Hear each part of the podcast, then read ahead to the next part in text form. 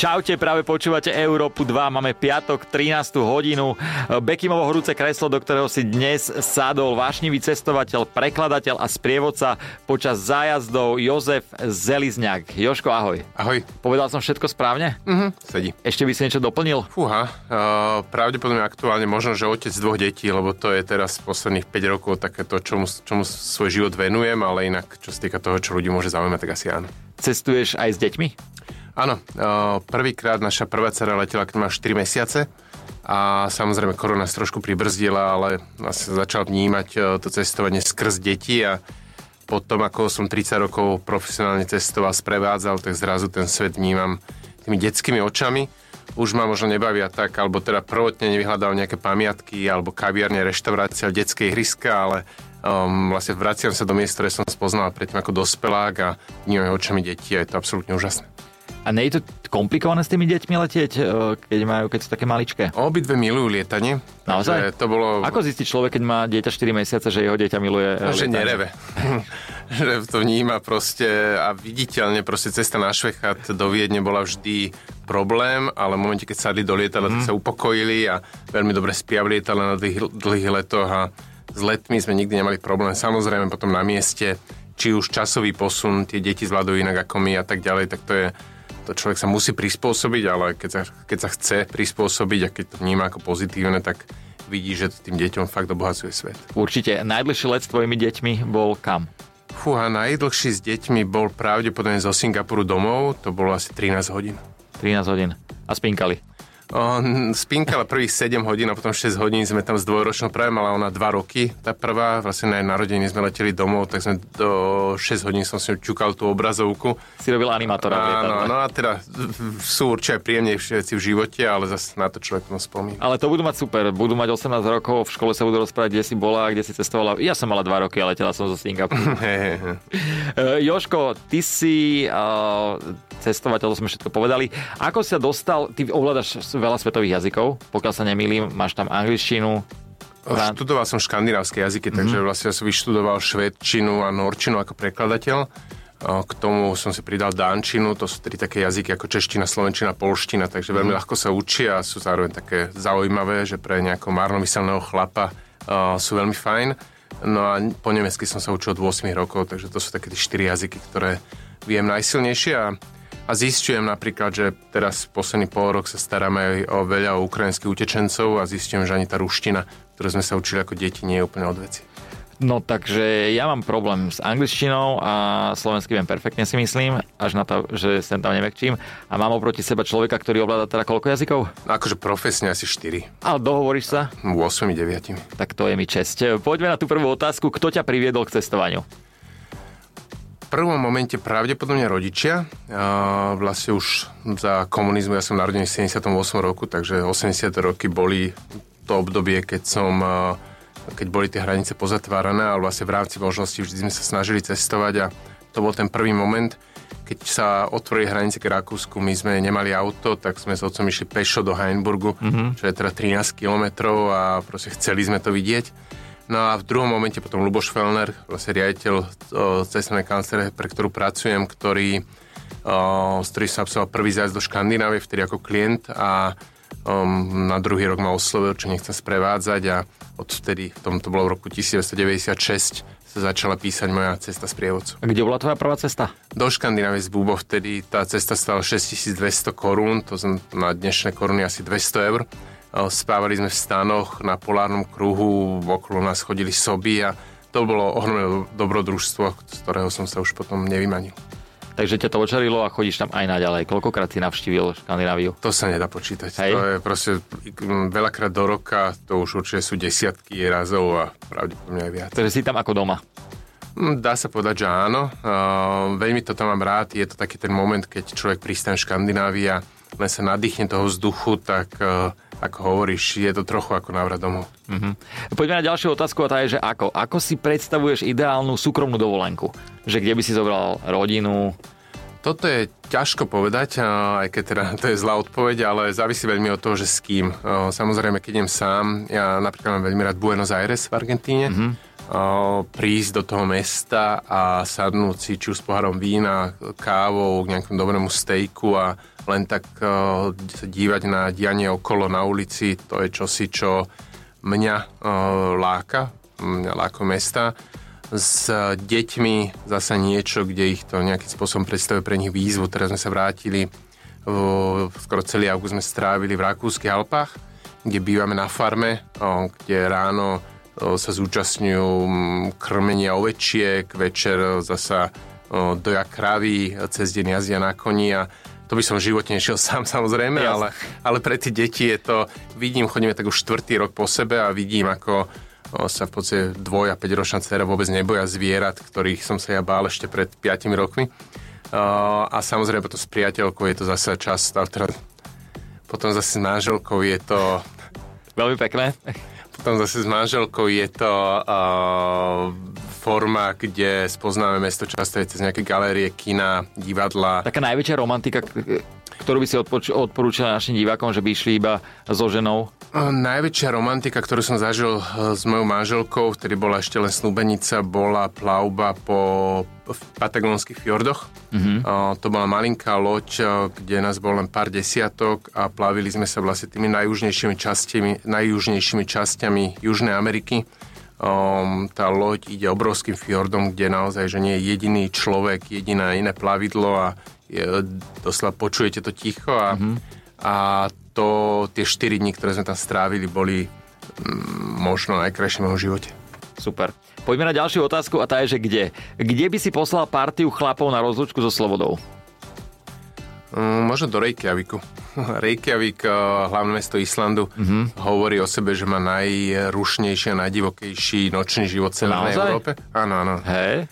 Tam to žije naozaj, že šialene a a z toho pohľadu Reykjavík, ak teda si odmyslíme tie klasické destinácie, kam chodí, kam chodí každý, tak je možno dobrý typ taký úlet, lebo tam čo sa udeje v noci v Reykjavíku, zostáva v noci v Reykjavíku a, mm. a po tej stránke mm, výhodné je, že ráno si väčšina Reykjavičanov nebude pamätať, čo s vami robili. Tak... To, je veľmi, to je veľmi dobré inak, to má výhodu. Uh, robíš aj na takýchto akciách s prievodcu? nie, nie, nie, tomu sa vyhýbam, na to už som starý. Uh, a keby ženy chceli ísť na rozlučku so Slobodou, teby si kam poslal? Do Reykjaviku. Takisto hm, tiež? To isté, akože Reykjavik je mesto a celkovo Island je ostrov, kde možno aj tým, že ten ostrov bol uzatvorený, vlastne teda uzatvorený v zmysle, že kontakt s iným svetom tam bol o stáročia pomerne striedmy, tak vždy, keď tam prišla odjak živa nejaká iná loď, tak to bola príležitosť miešať gény a zlepšovať nejaký, nejaký um, ten genetický potenciál ostrova. Takže tá otvorenosť tam je veľmi veľká a, teraz samozrejme nejde iba o o samotné završenie zbližovania, ale aj o samotnú zábavu, ktorá je na Islande absolútne divoká. Z toho pohľadu Reykjavik naozaj dobrý typ. Veľmi pekne inak o tom hovoríš, ja by som to zhrnul do dvoch slov, ale keby si ma mal zobrať, dajme tomu, že to, rozlučka so Slobodou, to, to bolo Reykjavik a ideme niekde, e, exotická krajina, Bangkok je veľmi dobrý. Na ten som celý čas naražal. Je to tam v pohode takto? Že... Áno, akože samozrejme Bangkoku, Bangkok má to mesto takého, akože mesto neresti a sú tam sex kluby, ktoré idú non-stop a kde teda o, zažije človek aj tie, uspokoje tie najzvrhlejšie chúťky. Ale tam ani netreba ísť týmto smerom. Proste Bangkok je naozaj mesto, ktoré um, nespí, hovorí sa mm-hmm. New Yorku, ale Bangkok v tomto New York suverénne poráža a keď človek e, sa vyvezie na nejaký strešný bar na 80. poschodí, e, kde pije super drinky a pozerá sa na tú záplavu svetiel okolo, tak e, to je ako z filmu. Akože Bangkok je fakt dobré mesto. To musím s tebou súhlasiť, ja som to párkrát navštívil Bangkok, ale žiaľ, pokaždé som bol s priateľkou, teda už so ženou, takže neužil som si ten nočný život. Vlastne raz, hej. Vlastne raz, hej, to sme tam boli sami kamaráti, ale nebol, nebol čas. Ale takto z počutia sa to veľmi dobre počúva. Poďme na ďalšiu otázku a tá je, že uh, kedy? Kedy si olutoval, že si vycestoval do nejakej krajiny? Je taká nejaká asi, krajina, asi ktorú... raz v živote. O, ja, mne sa páči, dá sa povedať, že všade. Akože, v princípe, hoci kam prídem, tak to vnímam ako možnosť obohatiť svoje poznanie sveta, aj keď nejaké mesto je reálne, mi prípada odveci, napríklad Cardiff, mm-hmm. hlavné mesto Walesu, tak nevedel som opísať, že čo tam je pekné, ale zároveň mi to obohatilo svet, takže to som, tam som ten problém nemal. Ale Dubaj pre mňa bol takým uh, mestom, z ktorého som aj skôr odišiel. Fakt? Uh, on mi prípadal strašne neúprimný, postavený na lži, postavený vlastne na chrbtoch tých uh, indických, pakistánskych, bangladešských otrokov, ktorí to mm-hmm. stávajú a a tým, že Indiu a Bangladeš mám veľmi rád, tak som to vnímal tak nejak osobne, ako keby si videl, že OK, tak ako však všetko je pekné a tak, ale postavil to tvoj o, tvoj dedo ako otrok, mm-hmm. tak o, vtedy sa človek nevie z toho tešiť a, a tam som sa cítil naozaj nepríjemne. Ja som sa na to takto až nepozeral, ako to hovoríš ty, ale mne sa zase na, banku, na Dubaj páčilo to, že to bolo väčšinou všetko bezbariérové. Ja zase hľadím na dovolenku no, super, z, z, tejto, z tejto strany. Poďme na ďalšiu otázku a tá je, že čo? Čo bola najšialenejšia požiadavka od klienta, ktorú si dostal počas zájazdu? Bolo niečo také, na čo si spomínaš? No, o ktorých môžem hovoriť? Kľudne, tu sa hovorí o všetkom. okay tak akože najzvláštnejšia bola pri ceste Južnou Amerikou. Tam prechádzali vlastne 11 e, krajín Južnej Ameriky, kde jeden e, single chalan prišiel za mnou, že by e, chcel vyskúšať všetky dievčatá v každej tej krajine, že to mm-hmm. proste zbiera. Že to zbiera, hej? Áno, a bolo to, bol to moment, ktorý nás prevádza celou tou cestou, akože jeho požiadavky a moja snaha nejakým spôsobom výjsť v ústrety alebo umožniť mi to bez toho, aby som sa do toho zaplietol a Um, to bolo bizarné. No. Toto bolo asi také... A podarilo sa mu to? Áno. Hej, s vašou pomocou? veľmi skromno. Dobre, poďme na ďalšiu otázočku.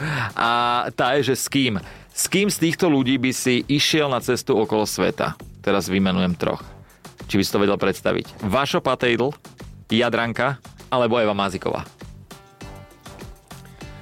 No pravdepodobne Vašo Patel, tým, že ako som hovoril, v 80 rokoch som vyrastal a stále k tomu elánu, teda nie je to hudba, ktorú počúvam so všetkými výhradami a tak ďalej, ale mám k tomu niekde tak akože mm, niekde vo svojom vnútri citový vzťah, tak pravdepodobne by som Takže s vašom, s vašom by si to mm. vedel predstaviť ako cestu okolo sveta.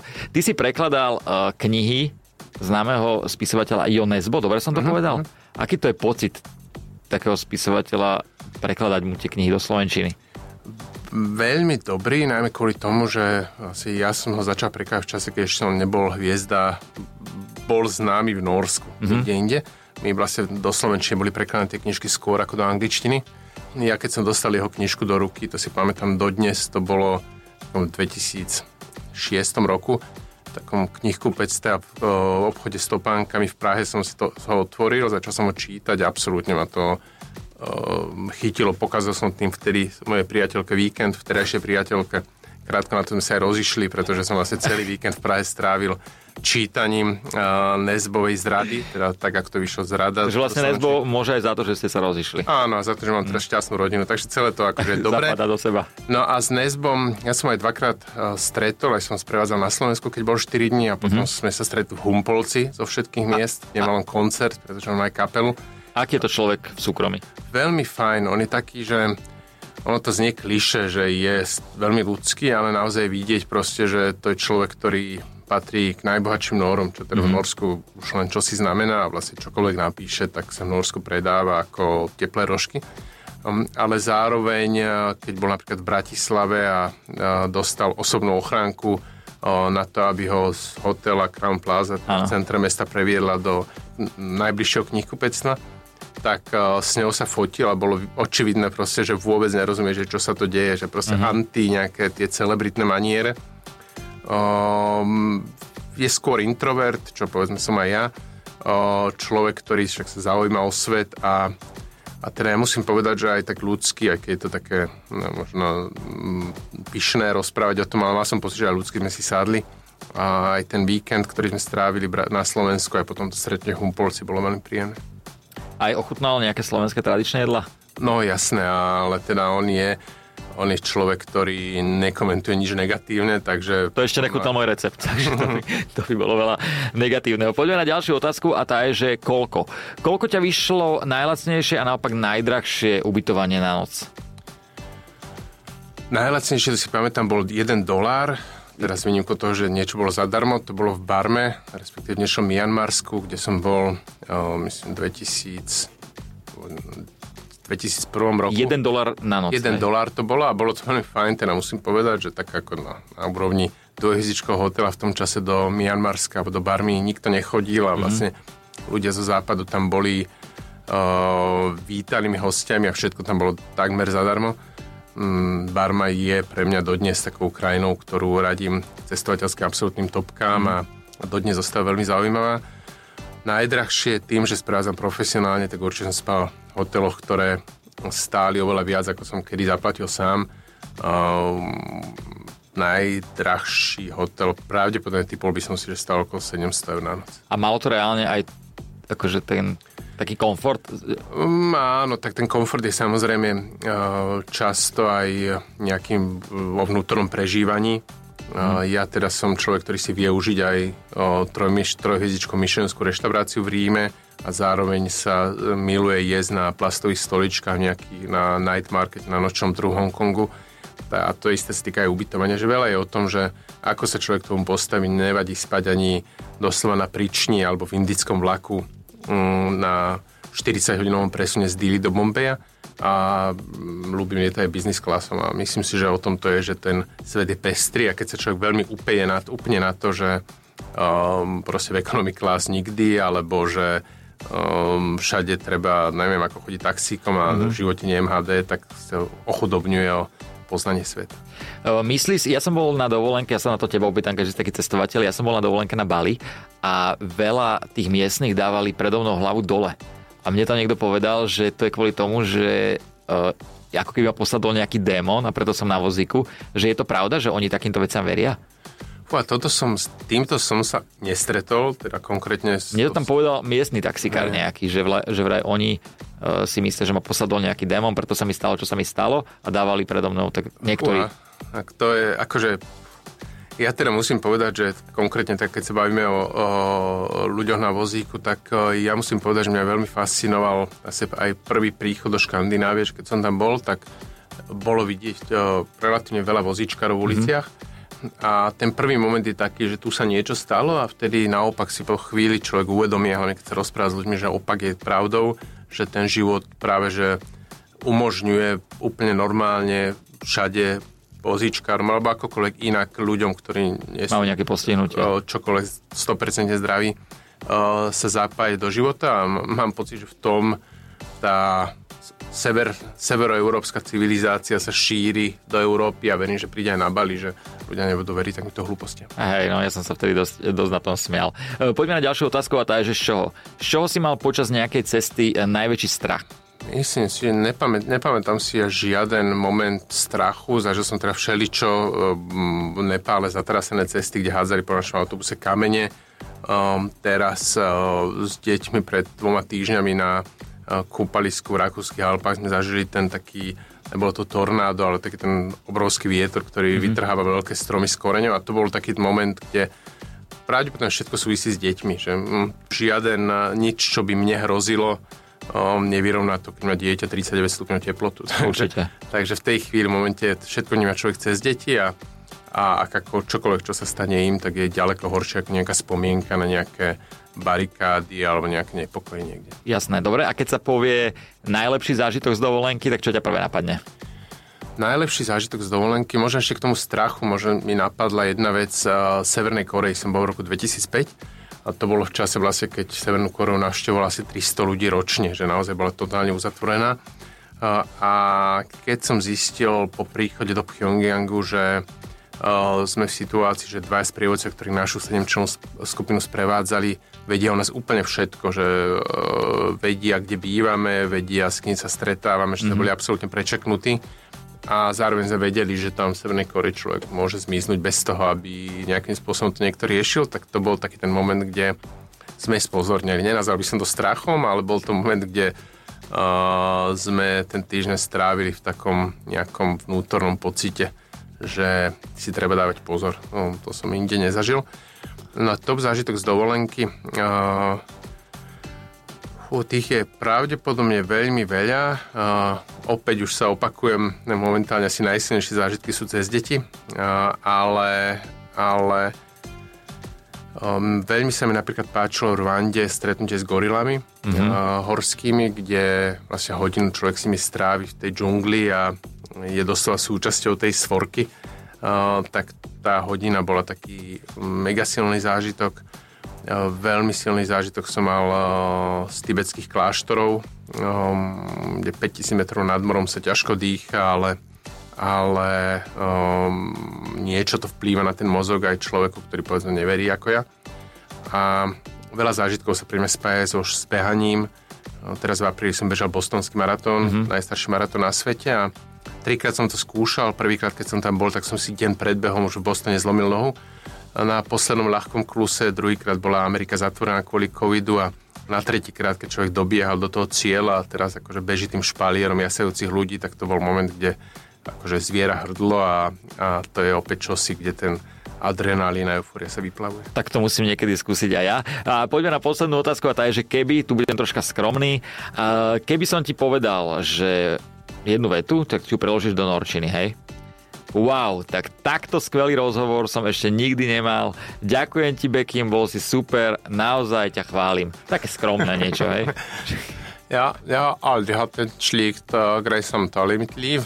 Og tusen takk, og det var veldig, veldig hyggelig. A kde bolo slovo Bekim, prosím ťa? Bekim. Hej, to, ja som si to nevšimol. E, ja ti touto cestou veľmi pekne ďakujem, že si prišiel, že si bol mojim hostom. Dúfam, že si sa cítil dobre a tá Norčina mi veľa dala. E, tú vetu som si zapamätal a budeme opakovať e, dnes asi celý deň. ďakujem pekne. Čaute. Bekim na Európe 2.